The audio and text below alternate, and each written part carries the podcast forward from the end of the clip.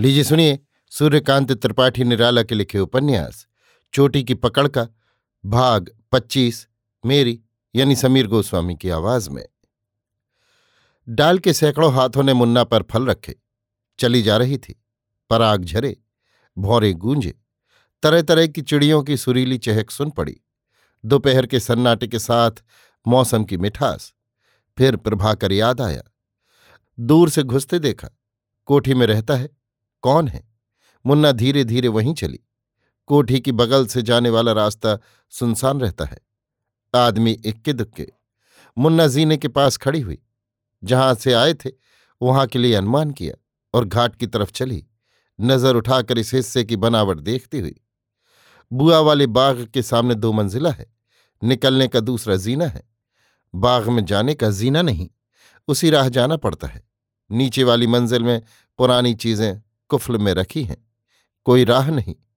एक अंधेरी कोठरी है, एक तरफ़ का दरवाज़ा टूटा है, उसको बाघ का हिस्सा समझ सकते हैं। तालाब के किनारे की कोठी उसने नहीं देखी। यों बहुत सा हिस्सा नहीं देखा।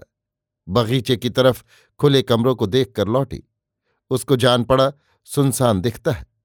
रहने की आहट नहीं मिलती। राज से मुस्कुराकर सिंहद्वार लौटी। जमादार बैठे थे। मुन्ना को सुनाकर कहा देखो रघुनाथ जी की क्या अच्छा है। हम अभी आते हैं, मुन्ना ने कहा। बस आज रानी जी का बदला चुका लिया जाए। कैसे? षड्यंत्र वाले की आवाज़ से पूछा।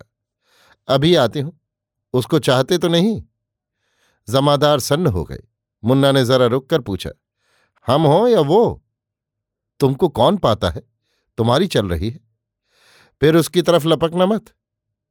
अच्छा चलिए। मुन्ना घूमी। सिपाही भगता नहीं, जीत की जगह लेता है। हमारी हो तो अपनी गर्दन नपाए देते हैं। ड्योड़ी की ओट में खड़े जटाशंकर ने कहा, प्रेम की आँखों मुन्ना ने देखा। हम राह देख रहे थे, बता दो कितने की चोरी हुई। पाँच लाख की। गलत है।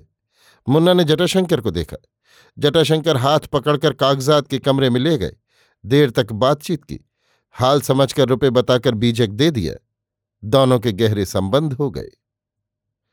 अभी आप सुन रहे थे सूर्यकांत त्रिपाठी निराला के लिखे उपन्यास, चोटी की पकड़ का भाग पच्चीस, मेरी यानी समीर गोस्वामी की आवाज़ में।